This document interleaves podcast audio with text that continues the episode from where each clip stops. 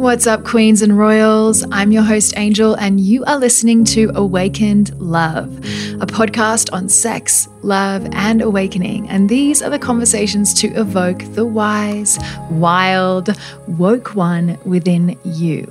Let's go deep. What's up, beautiful awakened beings? Today we have Reverend Briana Lynn on the podcast with us.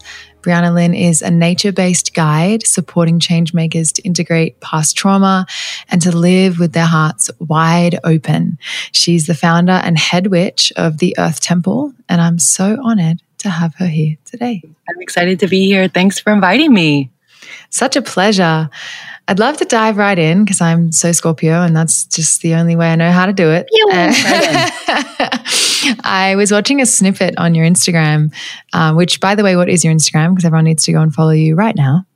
At Rev, R E V, Briana Lynn, B R I A N A L Y N N.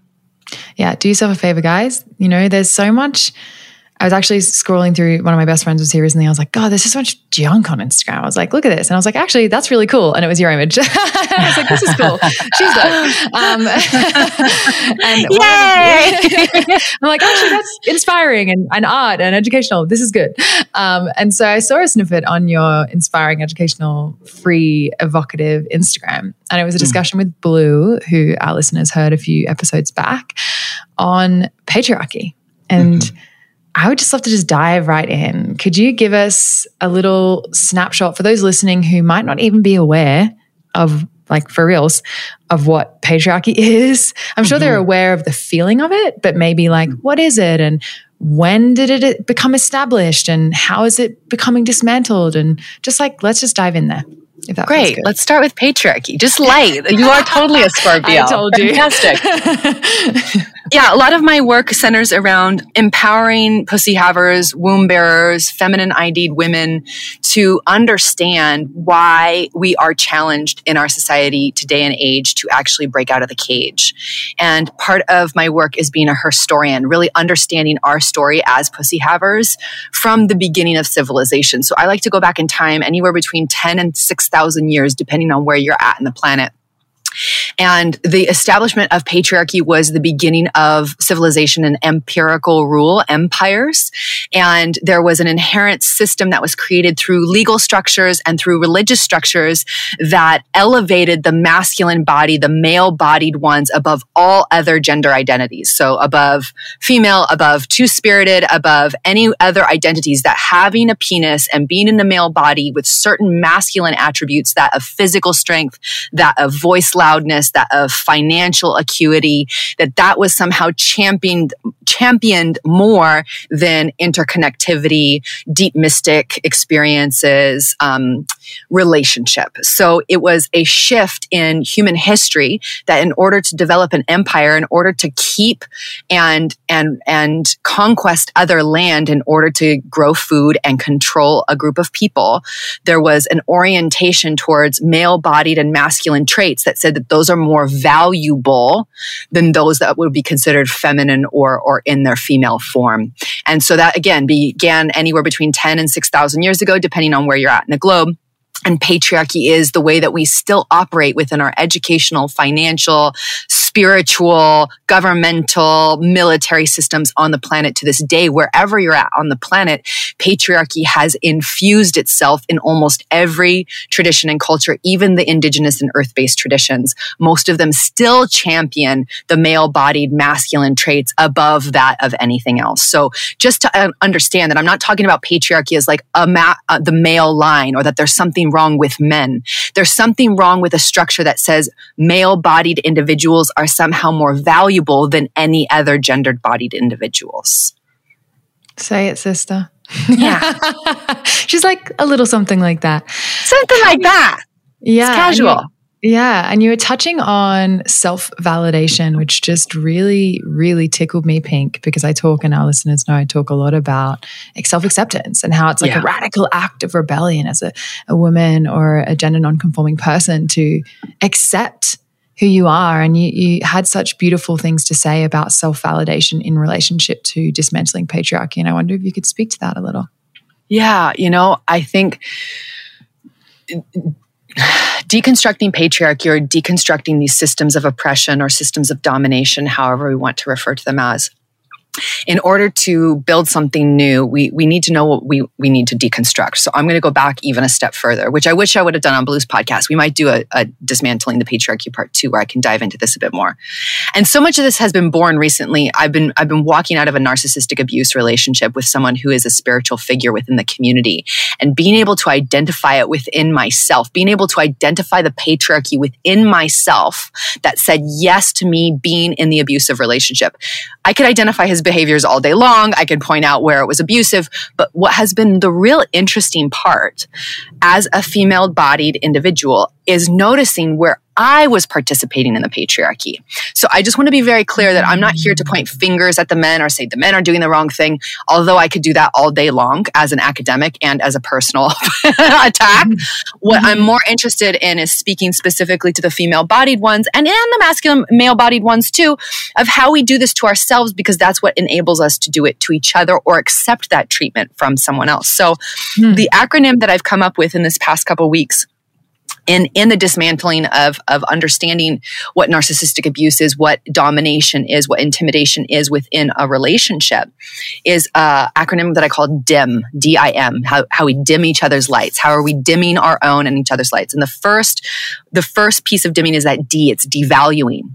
It's mm-hmm. degrading. It's any time that my word is put as less than someone else's experience. Now, I'm not asking to be better than, I'm not asking to be put on a pedestal, I'm not asking to be, to be called a goddess. What I am asking for is equality, that my experience is equally as valuable as that one that is seen as rational or masculine, that what I am channeling, that what's coming through me is as equally as regarded, that we meet in the circle and not in the pyramid, that not someone's experience or money or words have more value than mine, but that everyone at the circle has an equal and, and valuable contribution to give. So the first piece in dismantling systems of, of patriarchy or systems of domination begins with ourselves. And how do I diminish or devalue myself? Right? Mm-hmm. That gives us permission to diminish and devalue others. And within the patriarchal model, we have been taught that masculine oriented or alpha oriented traits are somehow more valuable than the feminine or the omega oriented traits. The masculine oriented traits, I've listed a few, but just to go over them again, is like financial prosperity, metrics with time, uh, physical strength, uh, directness with voice, being able to keep track of linear time. These are all masculine traits. The feminine traits are connection, relationship, texture, nuance, subtlety, that which cannot be named, the mystery, all the feelings, pretty much anything that cannot be measured by time and space. Mm-hmm. And for over 10,000 years, especially for those of us who are white presenting, the message has been ingrained to us again and again and again to value those masculine traits and devalue those feminine traits. So how do we move from the pyramid to the circle within ourself? We start valuing our feminine traits. Again, not devaluing the masculine traits. We need those too, not devaluing the alpha. That's not what anti-patriarchy is. Patriarchy in its linguistic form that what I'm talking about is valuing those masculine traits more than these ones. I'm not calling for matriarchy. I'm calling for holocracy. Like, let's look at the wholeness of the human being the, there are times where my masculine traits are needed and valuable. Being able to speak to you in this way, my feminine is flowing through me, and my masculine is creating a language so that you and our audience can understand. But this is pure channel. If I was just going pure channel light language, the transmission would not equate to what is needed for this planet at this time. This is my hieros gamos. This is my gold. This is my alchemy of my inner masculine and feminine making love in this moment. That's why I go by the orgasmic oracle because I am here to embody the masculine trait of linguistics with the pure feminine channel of information that the planet is finally ready to receive. So it requires within each one of us to be in that relationship with our masculine and feminine and actually not say that one is better than the other. They actually get to make love with each other. And however you identify as a gender, non binary, queer, whatever it is, within each one of us, we have these alpha traits and omega traits. It's an amazing term that a woman named London Winters coined that instead of calling it masculine and feminine, if that binary is too um, charged for you, I also invite in like the alpha and the omega or the north and the south. They don't inherently have to be associated with genitalia. I want to be really oh, clear on that. But within patriarchy, the mm. male bodied masculine traits have been chunked together. So it's important to notice where they've been chunked together, and it's important um, linguistically to notice where they are not inherently connected. Okay. Mm. So how do we move out of that first D? Instead of diminishing and devaluing, we equally value both the masculine and feminine, both the alpha and the omega within ourselves. The I is to intimidate, whether that's physical intimidation, emotional intimidation, um, energetic intimidation. I will get bigger than you to force you to do something you do not want to do. definition of intimidation. I have done it with my body most of my life. I was bulimic, anorexic, um, obsessed with fasting, obsessed with clearing my body. When I went to kind of the new age, new cage spirituality movement, it was like colonics and like a whole new experience of eating disorders and or disordered eating within this like, I'm going to cleanse my body. And it's like, well, no, I'm just back in the cycle of trying to be the smallest person in the room again. The place where I saw the most intimidation in my life internally was with my body. And it, and, and this masculine aspect, this masculine principle trying to conquer the nature of my body. I'm, mm-hmm. I'm five nine. I'm, I'm, um, what would that be in like 175 centimeters? I believe I'm a tall human. I'm and, too. It's yeah, yeah. So it's like our stat, my stature is is is is meant to have a certain amount of weight on it, and I was told like 130 or like you know something ridiculous was was my was my weight that I was supposed to be oriented towards. So that masculine number has tried to conquer my body my whole life. And so the way that I've moved out of intimidation has been through a lot of movement, breath, sound, movement, touch, which is a practice that I teach. I can give you guys the link. Getting in touch with like what's actually being felt, what's actually being asked for, intuitive eating, understanding when it is time to cleanse, coming into right relationship with my blood and moon cycles, learning how to drum and sing, getting back in touch with the, the sensation of my body was the way that I moved out out of intimidation uh, mm. with hmm. myself. DIM. The last one is manipulate. That's when we use words in order to get our point across and make sure that we end out end up on top. Manipulation is about ending up on top. All of these essentially are about ending up on top of the pyramid, right? Mm. So I'm going to use words and I'm going to use concepts and there's always pieces of truth in manipulation. That's what makes it so difficult to identify. It's not outright lying, although that can be a shadow tool of, of a lot of ways and a lot of things. But manipulation in and of itself, the the the challenge of it is that there's always a seed of truth. And so it's like yes, that piece is true, but the meaning that you're making around it makes you look good and makes me look like an asshole or makes you mm-hmm. look like this, makes me you look like that. The the the movement out of the manipulation is to be in the sacred of what is to get in as much rapport with what reality is having a sacred juicy real relationship with what is happening right now and to get into the now to move from the pyramid of manipulation into the circle because this was this was my thing because I love to work with words and I was the the oldest of four children seen as the star child of my family always had to be right best in my class blah blah blah blah blah blah manipulation manipulation was my main tool to get others to see me in a certain light, especially because I had this behind the scenes eating disorder for mm. almost half my life. And so what I had to learn and still learn in the unpacking of the tool of domination of manipulation is to come into right relationship with what is. And I have another acronym for that. It's JIN, J I N. What is juicy? What is integrous? And what is now? What's actually juicy? What's alive in my body as sensation? Mm. What is integrous, where my thoughts, my words, my behaviors, my feelings, my actions are in alignment, are in integrity. And that's a felt experience in the body. That's a texture in the body. For me, it's a relaxed heart, a relaxed boot, butthole, a relaxed belly. Mm. That's integrous. And now what's actually alive right now, I'm not trying to remember what's happened in the past or trying to manipulate an outcome for the future. I'm literally narrating my experience as a student of the now. So that's how I've moved out of manipulation as a practice. I want to be super clear. Everything that I'm sharing with you, babe, is notes from a student in the field. I do not come as an expert of dismantling systems of oppression or of patriarchy. I do not come as like the great one who knows.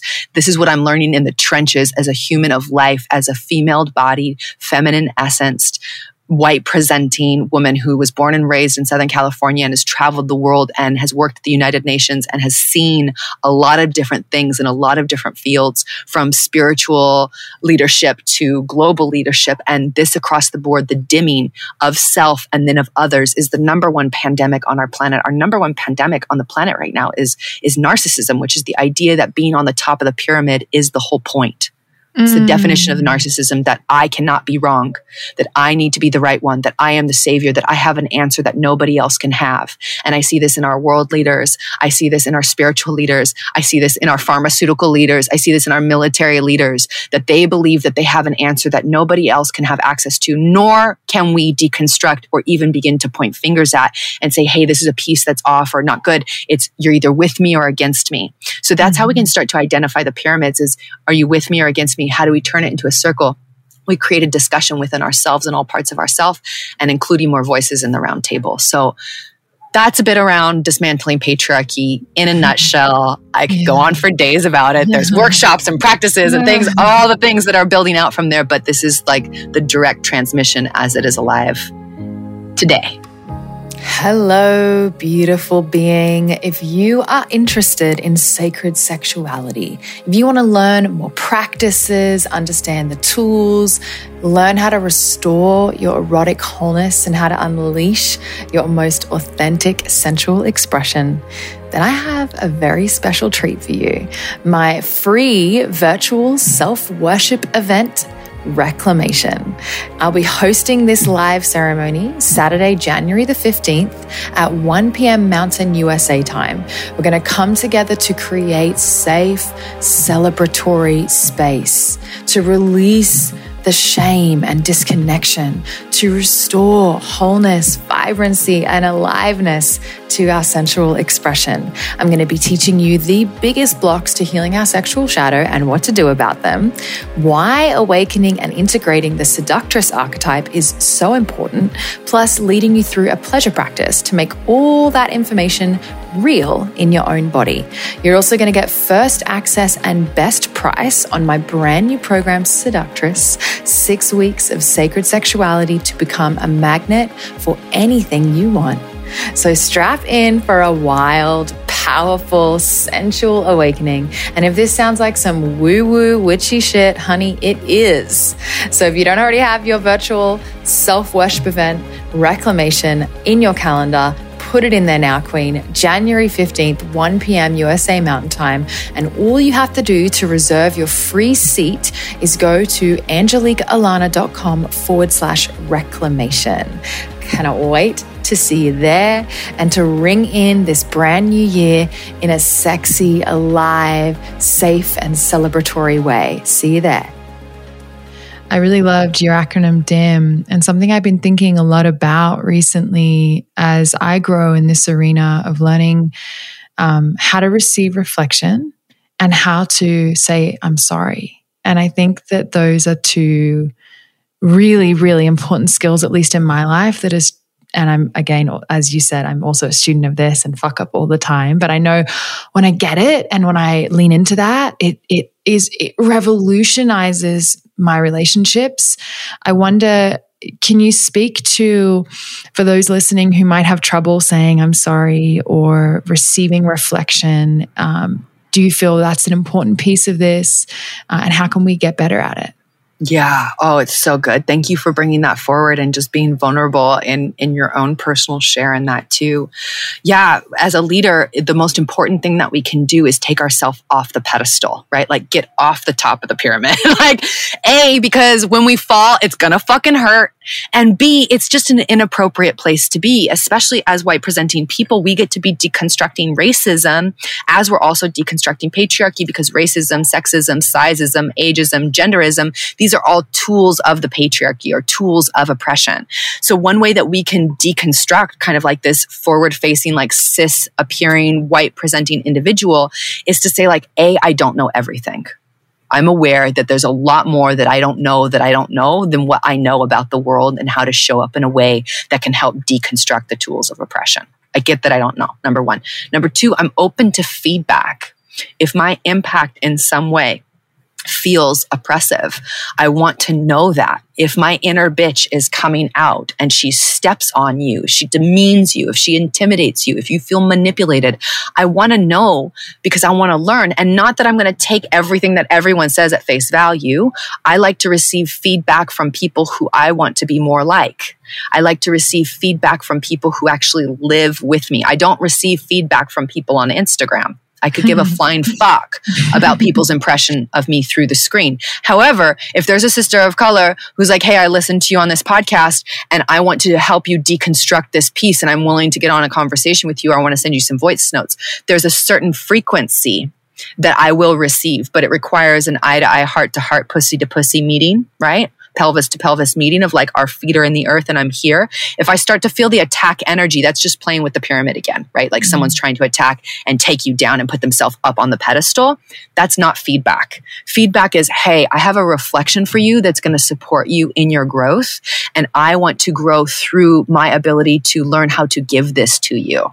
Mm-hmm. That's feedback. Feedback mm-hmm. is not, I'm going to attack you. I'm going to cancel culture you. I'm going to blame you. That's just playing with the pyramid and, and positions of power, inappropriate positions of power again. So just so that we're really distinguished in what feedback is. And if you want to give me feedback, the best way is to ask permission. The best way is to ask, I have some feedback for you and I would love to share it with you. When would be a good time? Are you open to receiving that? Mm-hmm. That is an incredible, like lateral. We want to think of our relationships as lateral in the circle that we can see each other eye to eye. The moment that someone feels themselves trying to mount them, we are pack animals. If you try to mount me, I'm going to go for your throat. Like that's pretty natural.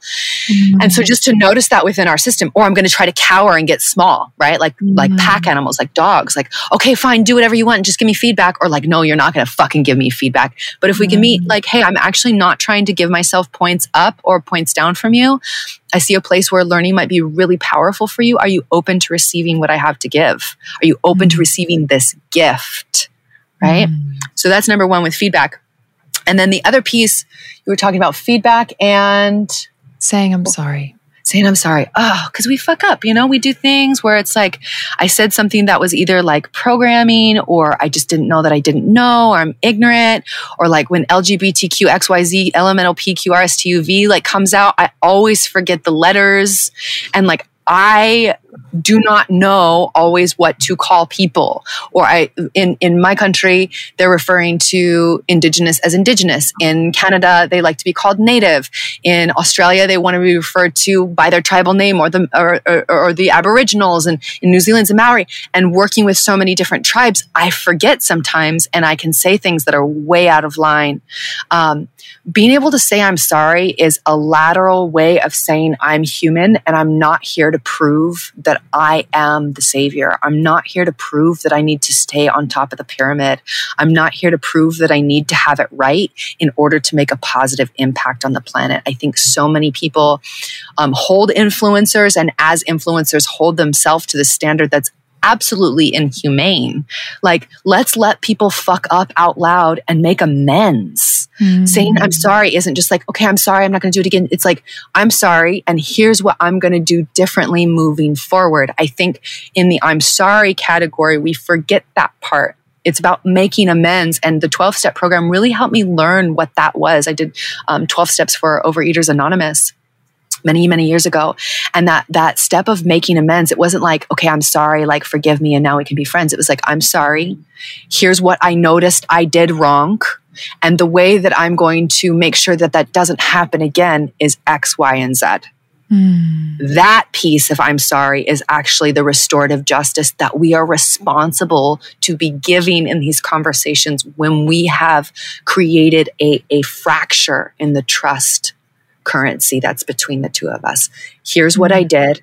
I'm sorry I did that. And here's how I'm going to behave. Here's how I'm going to adjust. Here's where I'm going to heal so that that infraction and that break of trust doesn't happen to us again. Mm, yeah, I love that so much. I really love your analogy of the pyramid versus the circle. Mm-hmm. And I think relationally, at least I previously was stuck in, in the binary or kind of dichotomy of I'm either right or I'm wrong. Mm-hmm. And when I'm wrong, I feel dominated. And so it was very hard to apologize. But over the last years, I've been so grateful to have an incredible partner that's empowered me to do a lot of this kind of, you know, healing of the inner child that, so that we can show up. And what I've really realized and recognized in myself is how liberating it is to not worry about whether they're going to say they're sorry for what they did or it's not a binary like but they're more wrong and they are wrong and I am right it's like no mm-hmm. What can I take responsibility for and now I'm kind of in the habit of being like let me find something. Like, what can I take responsibility for? Because it does, um, it's like the olive branch that I find that creates the restoration and the connection that we ultimately want. Like, I don't want to be right or wrong. I want to be mm-hmm. connected. it's like yeah. neither of those matter. And so, yeah, the power of I'm sorry, I think is, is just, I don't know, it's very alive in me. Um, today I was having a conversation with a friend about it who was sharing like, oh, it's really hard to say I'm sorry. And I'm like, I feel you, sister. And I think the reason I found it so hard previously is because I was in the dichotomy of if I say I'm sorry, then I'm wrong. Mm-hmm. And it's like, we're all a little wrong and we're all a little right. Mm-hmm. so, like, just own your wrongness, or wrong might be maybe not the right word, but own the things that you have done that have hurt others. And another big thing for me was realizing the difference between intention and impact. It's like, it yeah. doesn't matter what my intention is. And I think when we're so attached to the ego, like who we think we are, and what you were talking about manipulation, how others see me, I need to make sure that you see me in this certain way, then we can't apologize because we're so attached to how we're being seen. We're trying to like defend this version of ourselves instead of just being like, oh my gosh, I stepped on your toe. That wasn't my intention. I'm not out to step on people's toes. Like, but that's irrelevant. I don't mm-hmm. need to mm-hmm. come to like make a, a, a, a, testimony about how I'm not a person who usually steps on people's toes and I didn't even intend to step. It's like, no, that's irrelevant. This person's toe is sore. Just say, oh my gosh, like I see you, I see your pain, and I'm so sorry for anything that I caused. Um, any part I had in that. And yeah, it's just been so liberating. I think it's it's a powerful piece. And it's interesting how you're talking a lot about the pyramid and the circle. I've never heard that analogy before. It's so powerful. I just this morning was writing a piece called, called The Guru Always Falls. Mm, about exactly, yes. Yeah, because yes. of the the rigidity in um, our power dynamics in relationship. If we're always in the teacher and we're never cycling through teacher student teacher student teacher student follow a leader follow a leader then we have this kind of rigid power structures and they always break. Anything that's mm-hmm. rigid um, breaks. So just think it's it's interesting. Of course that's how the universe works that when you you're like on a frequency you come in and you're this is exactly what you're sharing about. I'd love to talk a little bit more about that like the yeah. guru archetype mm-hmm. in our society. what do you well, think yeah. about that? You know, I think it's it's that structure of the pyramid that came from the emperor, that came from the kings, that said God ordained me, this force outside of me ordained me, and I have more say over something than someone else. And it's allowed to build really incredible militaries and it inspires people to commit suicide on the battlefield. You know what I mean? If we're looking at the military industrial complex and the agricultural industrial complex, the idea of the guru really works because one person needs to have the meta view, needs to be the CEO calling the shots to all the workers. That is not the way businesses need to run. That's not the way that our food needs to be grown. That's not the way that we are actually going to protect ourselves. That is what's going to propagate this idea of the guru or the president or the prime minister or the head leader, and it could be male or female. I've seen it in both genders where people take on this persona of savior esque, and it always falls apart. I think Osho is a great example of not only going to prison, but like the huge amounts of sexual assault cases that came against him. Yogi Bhajan of the Kundalini tradition came out so many sexual assault cases against him. They say Jesus died early enough that none came out against him, but definitely would have happened to him too. Or Yeshua, Joshua was his actual name. Um, and so there's this this idea that being the guru or being the sadguru or having this spiritual enlightenment, like reaching this place, you reach some some pinnacle where you're no longer going to be affected by the human experience. And I think that's a lot of bullshit. I think the guru mindset is a lot of bullshit and it abdicates personal responsibility and says, oh, that person over there can do that, but I can't do that. They're meditating that way. I can't do that. They're speaking that way. I can't do that. And they're also untouchable. Like they get away with a lot of shit. And so my, my invitation to myself and to others is don't put anyone on a pedestal. Don't put yourself on a pedestal it doesn't matter how many views, how many likes, how many ashrams, how many good things they've done, how many times they've been president. They're still going to fuck up. There's still going to be a Monica Lewinsky somewhere. There's still going to be a Watergate somewhere. There's still going to be some woman behind that motorcycle riding guru who's going to say, actually, he sexually assaulted me and here's my story.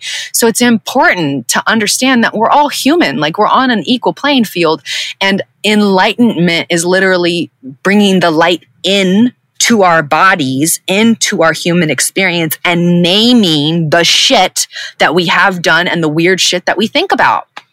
Enlightenment mm. is not some place where all of a sudden you're not going to have a human experience or not going to have a human thought or not going to have a human tendency. Awakening is not waking up and being like, I have no more human sensory needs. That's mm-hmm. bullshit. That's a mm-hmm. fantasy. That is a fantasy. Breatharianism is a fantasy. These are mm-hmm. fantasies. These are mythopoetic, beautiful things that are written to give us some sort of hope, and most of the time just to hypnotize us to buy more shit and stay quiet about the military industrial complex that's committing suicide on fronts all around the world. Spirituality, religion is the opium of the people. I completely agree with Karl Marx on this one. As someone who's also very spiritual and as someone who's been involved in over four cults in my lifetime, it's very important to know that the way that people can get us to shut up the most is if they dangle God in front of us and say, God wants me to do this and they commanded me to do so. And we just say, yes, sir, or yes, ma'am, I believe you. If mm-hmm. we're not mm-hmm. able to question those in authority and power, if we're not able to deconstruct what is actually being asked of us, that is a dangerous authoritarian model. And I don't care if you're a female guru, a male guru from India, from the Native Americans, or you're straight up a general in the US Army. The structure is the same. If you're telling me that you have more access to the divine, and only if they pray that way or work that way or do these practices or go through these forms, only then can they then have access to the infinite one, that's authoritarian rule. That is not what I'm interested in. We're interested mm-hmm. in the circle, not the pyramid. And I see just as much dogma in Kundalini yoga as Catholicism as the United States military industrial complex. It's the same frequency of dogma rather than true mysticism. True mysticism is the experience of the oneness. Dogma is saying you have to follow these rules in order to be a good person and get the gold stars and get the right kind of turban and get the right kind of uniform. And then you'll be looked at as someone who's valuable in our culture or society. That's bullshit. That's classism. That's authoritarianism. And I'm not interested. Mm. Yeah, I hear that. And I think it's uh, such powerful work for each of us to recognize, as you say, how do we participate in that? How do we allow mm-hmm. it? How do we choose it? But also, um, where in where around us is it?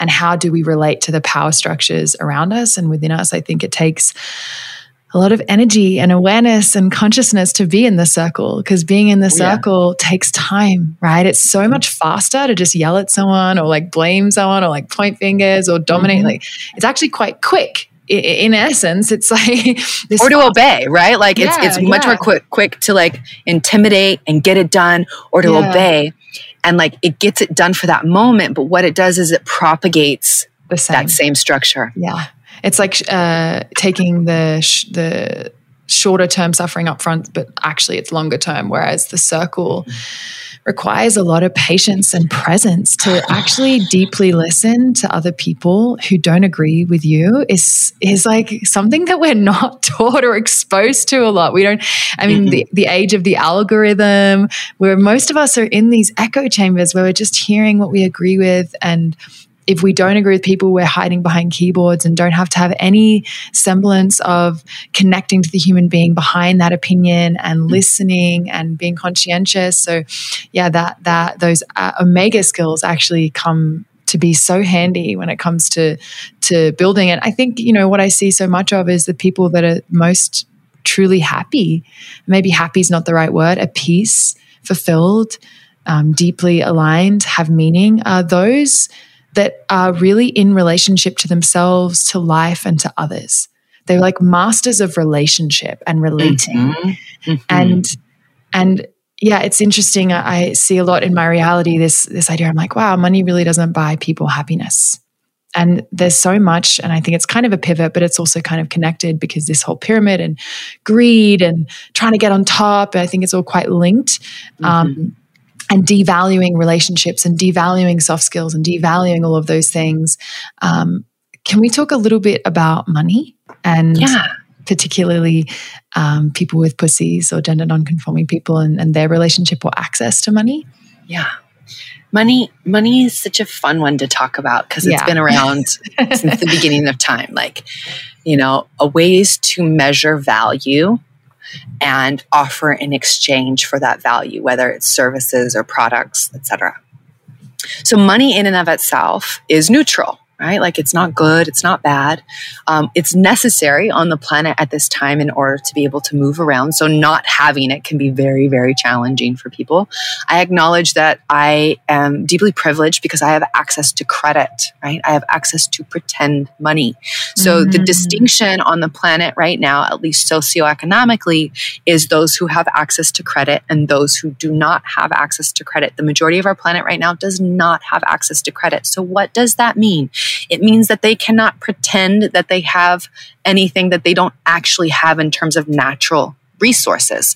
So there are many governments on the planet who do not have access to credit, specifically sub-Saharan African countries, um, throughout South America, Southeast Asia, that the World Bank has determined that what they have in terms of natural resources or what they have in terms of value as a country is not equitable to other countries, specifically those with large militaries, that they could then receive a loan.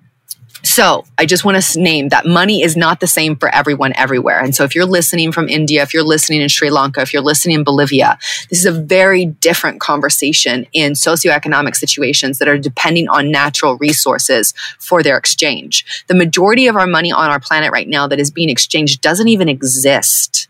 This is intended loans, intended amounts of money that have pretend slot holds in a bank that's just represented by ones and zeros that then gets lended out to other corporations to do things with it and then possibly pay it back in enough time that if I were to take all my money out of the bank right now, that would be problematic. The bank A wouldn't let me do it. And B, if every human being were to do that, we'd have what's called a run on the bank, which is what we experienced in the United States during the Great Depression in 1929. People went to the bank and said, I want my cash. And the bank said, Oh shit, we loaned it out because that's what banks do. You put your money into the bank and then they loan that out mostly to corporations, mostly to oil based corporations. Most of our money, if it's in a private bank, is loaned out to petroleum companies in order to continue extracting natural resources from the Middle East. So if you're in a private bank right now, you might want to consider switching to a credit union because the majority of your money is going to be used for natural resource extraction the corporations of extracting lithium and other minerals from all over Africa, specifically from the Democratic Republic of Congo, also take out a lot of loans from Bank of America, USA Bank, here in the United States, to name a few. Um, so, money, although it's neutral, the way it's being used on our planet right now is super mafioso. Like, super shady. Like, trying to track money on this planet is super fucking shady. I love the idea of cryptocurrency, love the idea of cryptocurrency because it's still mostly masculine oriented, rail, ran by male bodied individuals. There are more female bodied and feminine oriented individuals getting involved, hence why we see blockchain, which is inherently transparent. You can see every transaction that's happening. That's definitely a step up from the past, but it's so cryptic in nature that to actually understand it requires a lot of study. So there's a long way to go around translating the cryptocurrency experience to actually something that isn't just for the elite privileged, um, educated in that realm, but to actually make it accessible for more human beings means. Got a long way to go. Money in and of itself is a current. That's why we call it currency. Water in and of itself can be used to cleanse, can be used to drink water. It can also be used as a laser to completely cut away a mountain, right? Like mm-hmm. water in and of itself is neutral. Water can be beautiful. Water can also be used as a laser to frack, like literally fuck the earth until we find oil. So money is the same. It's neutral. It's neither good nor bad. It can be utilized to create great beauty, to create great art, to build a beautiful home, to activate an artist into their next level of of expression. It can also be used to buy and sell enslaved children, and it can also be used to buy and sell enslaved goods. It can also be used to buy and sell weapons throughout the world. So money in and of itself is neutral, and it's important that we choose what kind of relationship we want to have with it. For me, I've chosen that money is my vote. Every time I receive or pay for anything, I'm voting for more of that on the planet. So if I decide to buy that $50 dress on Amazon that I know is shipping from China, that's coming in one of those big shipping cargo ships that's going to sit in Long Beach port for who knows how long, that was made by who knows what child for 10 cents a day.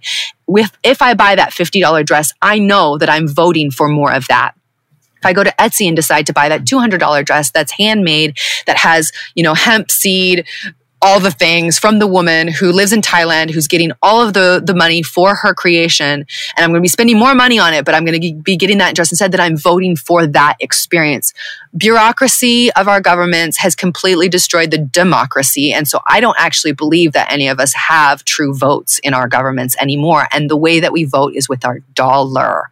Mm-hmm. I see money not as an issue of class, it's the votes. And I believe every woman should have at least a billion votes on this planet. I'm a stand that every woman on this planet gets to be a billionaire in this lifetime. Why the fuck not? Because women, inherently those with pussies, inherently those who have uh, embodied the feminine, for thousands of years, it was illegal for us to interact with money pretty much around the world. There are exceptions to this, but it was illegal for us to have money. It was illegal for us to work in economic exchange at all. It was seen as unladylike. It was seen as we were way too emotional. So for us to reclaim that space, and not always, right? But when when a female bodied, a pussy haver, uh, a womb bearer, feminine oriented, omega there the essence is love the essence is connection the essence is relationship. And so the decisions about money are going to be about love and relationship. I'm going to buy things that actually increase a relationship that improve my children's lives that improve my community's lives versus the male bodied metric oriented one is more likely to buy and orient only towards themselves or their nuclear family whereas the female bodied ones are more likely to think about the community and the globe as a whole. Not always. There are a lot of exceptions to this rule but what we see is when females are leading the financial conversation, it is much more inclusive around the world. I have so many case studies to prove this. And one of them was my experience in this place called Parque de la Papa. It was called Potato Park. It was established around 2006, 2007, the first time I went to Peru. And it was a conglomerate of five communities in, outside of Cusco, uh, up in the Andes. Uh, and these um, Aymara speaking indigenous peoples who wanted to come together as five communities and they were very dependent on their potatoes, very dependent on agriculture. And it just wasn't working. So each community kind of took on a role. One community took on building some more houses to have tourists come and stay. One community took on building a restaurant. One community took on building a sustainable garden that provided other foods. One community focused on the seeds of the potatoes. So potatoes in and of themselves are the seeds. So they have the highest altitude seed bank on the planet with over 1,300 varieties of potatoes and one community focused on education. And only the women were allowed to touch the money. And when i went back many years later almost 10 years later i got to see how flourishing this community was because most of the behaviors of addiction alcohol use leaving the money uh, out for gambling things like that were happening with the colonized traumatic shadow masculine. The colonized traumatic shadow masculine often resorts to domestic violence, drug abuse, uh, alcohol abuse, and spending money uh, in ways that aren't supportive of the family. The colonized feminine is often feeling cowering, feeling disempowered, feeling like they can't touch anything, feeling like they can't make a change. When we empower that disempowered feminine, and give her a space where she is allowed to interact with money. She thinks about the community first. Again, not always all the time, but in many case studies around the world, specifically in indigenous communities, when the women are empowered financially, they will think about their, the, their communities first. Another great case study is looking at any of the microfinance institutions through the Grameen Bank, which started in Bangladesh in the mid 80s. Um, and I studied socioeconomics as my bachelor's degree, and looking at microfinance around the world was fascinating in the early 2000s when I was in college, um, because it was a, a, a revival of allowing women, of encouraging women to empower themselves through financial means by utilizing money as a way to get out of poverty. And then once poverty was, was gotten out of, what's the next step? Like what actually wants to grow from there? And it's always, let's build a community center. Let's build a school. Let's build, as soon as the women could put food on their table, the next thing that they said was, let's build a school. It wasn't like, I want a new dress let's buy a car for my family. It was immediately like my kids are eating, I'm eating. Great. Our roads need to be paved.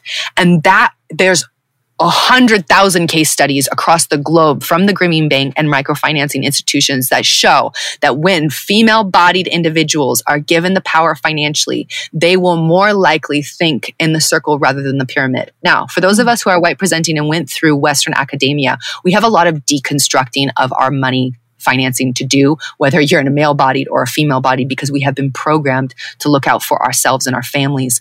And that's a personal process that we've all got to go through of how do we dim ourselves and others how do we make ourselves more valuable? How do we intimidate? How do we manipulate in order to get what's rightfully ours? And I see it a lot in the coaching industry.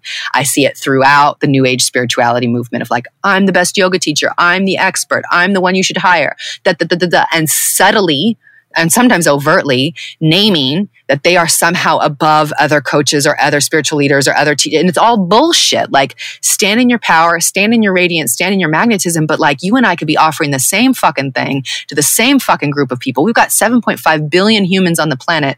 There is no competition here. It's all about collaboration. The idea of the, the Omega principle, the feminine principle is there is actually no such thing as competition. It's all collaboration. If we're doing something similar, let's fucking share notes and amplify it so that we're more in our pleasure, more in our juice, and more in making profit for ourselves and our families and the planet. I'm all about that. So that's really the distinction that I want to come full circle with of like the pussy havers who are now in this Western facing, probably more white presenting, not always, but white presenting kind of academic world that what we get to deconstruct is the ways that we've been told that we've got to get that $60,000 a month and that we got to get the Gucci bag and show everyone how great our coaching program is. First of all, the majority of Gucci, Calvin Klein, whatever the fuck your bags are, are being made by children in slavery. So don't even get me started on the fashion industry. But second of all, if you're claiming that you're making these amazing months, what the fuck are you doing with your money? If we're not giving at least 10% back to the indigenous of the land that we came from, honoring our teachers that it came from, building something that's an alternative to the bullshit that currently exists, I'm actually not interested in how much income you have. I'm interested in the impact that you're going to use that income for. What are you voting for on this planet? Sister, brother, Anam Cara, my soul sibling. That's actually what money is for. It's not about what's in your bank account. It's about what it is that you're going to vote for with that cash. Mm, Preach, Reverend Briana Lynn. all those listening, let it all the way in. Yes, yes, yes, yes. Yeah, it's something I talk about a lot. This idea that um, is it your business or is it your path? You know, mm-hmm. and like if it's your path, that's a different thing. There's a different frequency. Yeah. It doesn't mean you won't make money. And, and it's my belief you will if you're adding value and you're transforming people's lives and you're totally devoted to that then of course you're going to be re- re- um, that's going to be reciprocated. There's a reciprocal nature to that, and um, I love what you're saying about giving tithings as well. Elena Brow, who was on the podcast uh, a few episodes back, also shared a lot about that. And actually, what I really love that you said that gave me inspiration um, is making sure that you're giving tithings or that you're donating or contributing an, an amount of the money you're receiving to the First Nations people of where you are from. Mm-hmm. I, I'm inspired by that. That's not actually something I do currently and will be doing. Mm-hmm. And I'm sharing that out loud to hold myself and all accountable. But everyone listening, wow, you know, th- it seems like such an obvious idea. But yeah, if we're existing in this kind of capitalistic, extractive society, how can we contribute? That's another thing that I grapple with and that I've been you know, uh, bringing to a lot of the women that I admire and am inspired by as a question like, how do we, how do we operate within this system of capitalism or do we not? How do we have a business or walk this path that is of contribution and service? Knowing though, and I love what you're talking about voting with your dollar, but I sometimes think, oh, you know, is it even okay for me to have a business? And and I've mm-hmm. had um, Layla Martin, who's also on the podcast, share with me, you know, are you helping more by opting out? And for some people, that is true. I have friends that have totally opted out of the system. They literally mm-hmm. live on a farm in Costa Rica doing amazing, amazing things, and, and they're helping to create a new system, and that's their path. Um, I don't know if that's my path. Maybe it will be.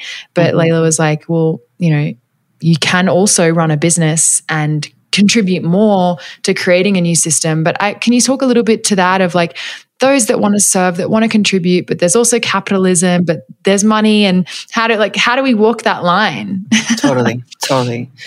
I mean, I've I've written it off at different points and gone totally offline for like between the ages of probably I had a business that I was running when I was in college, but after that, between the ages of like 21 and 27, I probably didn't make more than like $12,000 a year at any given time.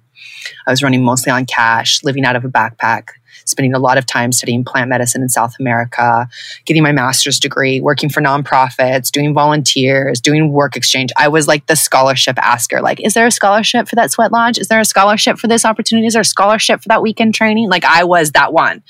And I grew up in a resource poor family. I'm the oldest of four girls, grew up as a farmer's daughter. You know, we never had lots of money. Um, we never starved, but there were definitely times where we couldn't buy the food that we wanted because of the lack of resources. So, I came from a very um, uh, and there was also a nobility around the poverty, like with with my family, of like this nobility of poverty, like those rich people, like mm. you know how they got their wealth, mm. know that the rich people have this thing, and I find that a lot in people who write off money too. It's like, well, mm. they're all corrupt, so I'm just gonna fuck say no to that. And I get it. Mm. I've been there. At my heart, I'm an anarchist. Like, I get it. We also don't live in a capitalist society. We have our government that's incredibly involved in everything that we do. Capitalism, written by Adam Smith, or at least defined by him, uh, came from something that was called natural law that John Locke wrote around around the American Revolution. And There was a lot being written around in the late 1700s, specifically by white men, but along the concept of like, what does it actually mean to empower self and not have a king tell us what to do with our money and our time, right? Like this was kind of the conversations between Thomas Jefferson and Benjamin Franklin and John Locke and George Washington. Is like, okay, we as the Americas, we as the United States of America want to come to terms with our relationship between power, money money, land, taxes. Okay. And so that's a really cool case study to kind of look at money and, and, um, what is capitalism? Capitalism in and of itself says that if you have a good product, it's gonna sell. That if you have ethics, you're gonna be able to sustain yourself. And that if you are in good relationship with the people around you, you're gonna have a good business. What mm. we see on our planet right now is called corporate consumerism mm. which is where mm. advertising has taken over our system. We actually don't know what the fuck we want because we're hypnotized by consumers and we have all these ads popping up and we have all this debt that's being floated around. And then we have the government taxing the shit out of us and the government telling us what we are allowed to buy and sell and who's involved. That's not laissez faire. The whole basis mm-hmm. of, of capitalism is that the government is not as involved and that it's actually the market, the human beings who determine what is good and what is not good. We do not have capitalism on the planet right now. We maybe have it at some farmers markets if you're allowed to negotiate, but capitalism of itself is based on negotiation. When you have a fixed price, that's no longer capitalism. So just to be very clear, like what we're experiencing right now is, is corporate consumerism that's mm-hmm. based on corporations can only survive as long as you continually buy their product. Corporations are not building one thing. Apple's not building one computer and being like, this is the computer you're going to have for life. As a matter of fact, most Apple computers, most computers in general are built with about a five year lifespan. These phones have about a six month lifespan. Our gadgets are inherently made to break in order that we keep consuming. Okay.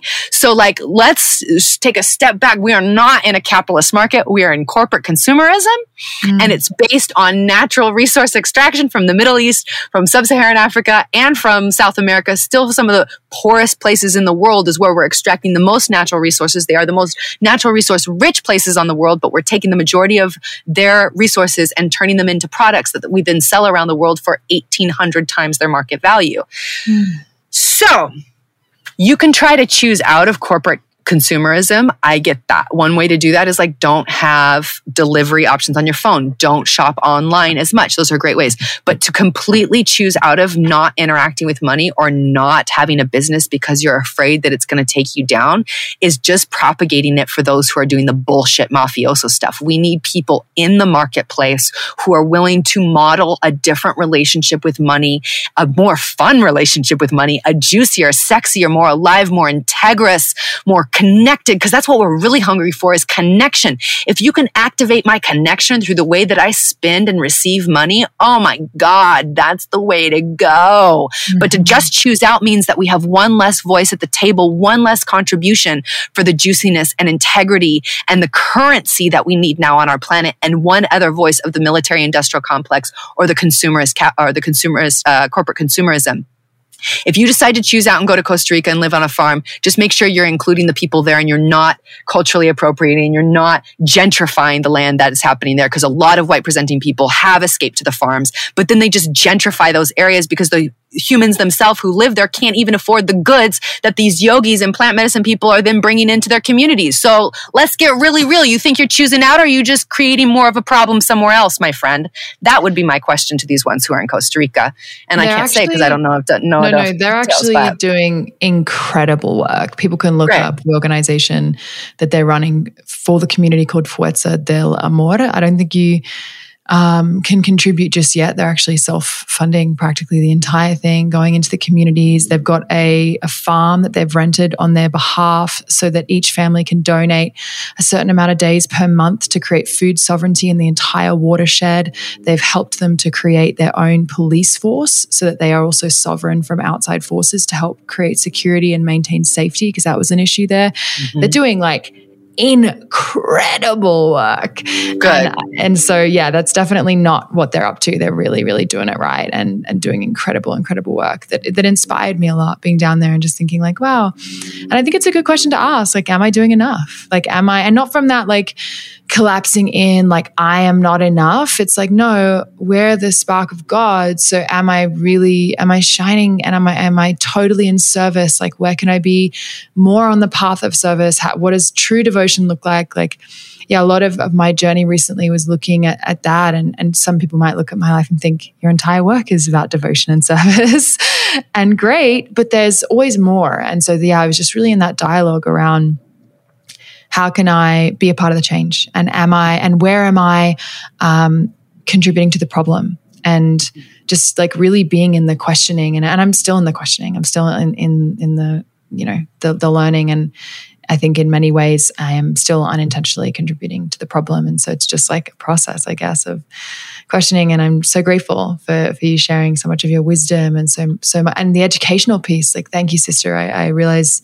um, in hearing that, that my understanding of capitalism isn't actually correct. So that's kind of exciting to, to go on that journey and learn more about like consumerism and the difference. And I'm really understanding um, that more. I'm excited to dive in. And I hope that those who are listening feel as educated and inspired as I do.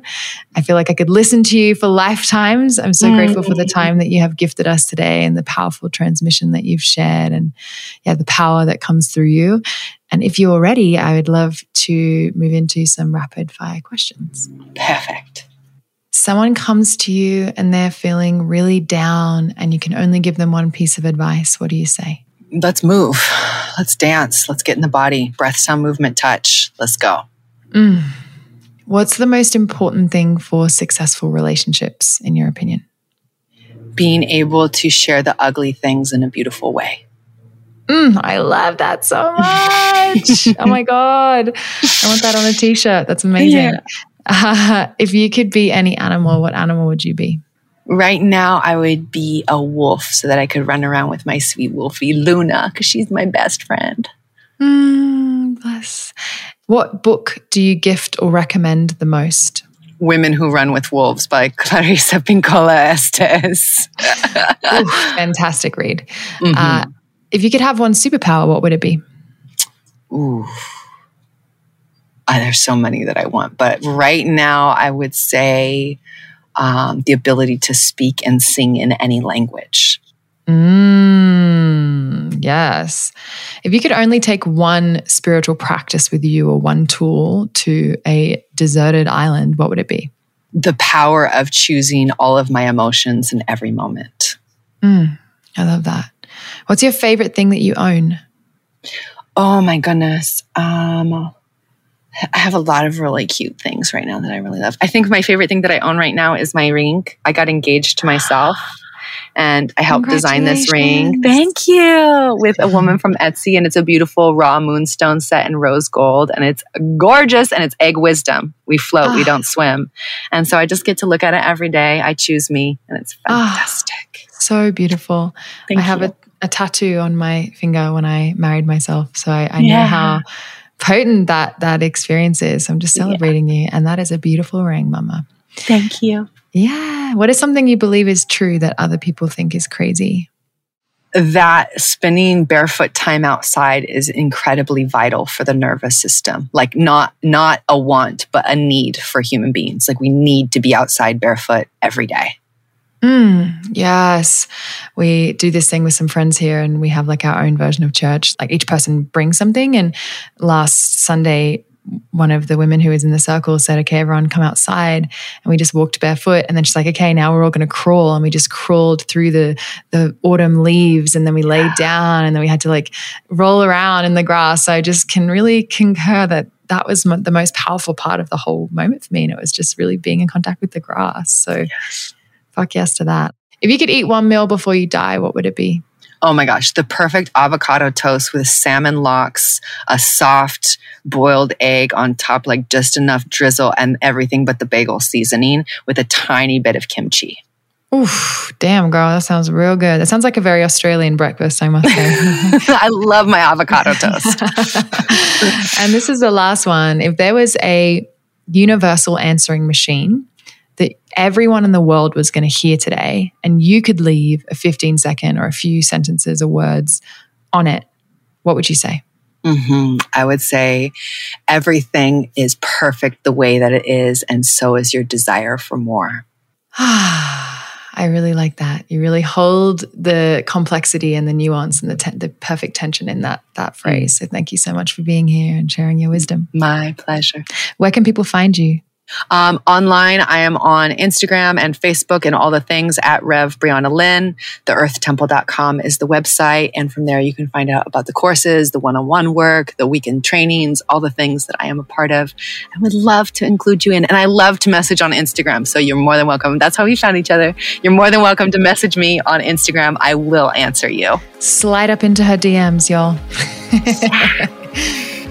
That's it for today, guys. Thank you so much for gifting me with your most precious resource, your time, attention, and your energy, so that we can continue to awaken together and to elevate the level of consciousness on this planet to ensure that we are all thriving in love and sex in the way that we all so richly deserve and that is so possible for each of us. If you don't already have your virtual self worship event, Reclamation, in your calendar, put it in there now, Queen. January 15th, 1 p.m. USA Mountain Time. And all you have to do to reserve your free seat is go to angeliquealana.com forward slash reclamation. Cannot wait to see you there and to ring in this brand new year in a sexy, alive, safe, and celebratory way. See you there.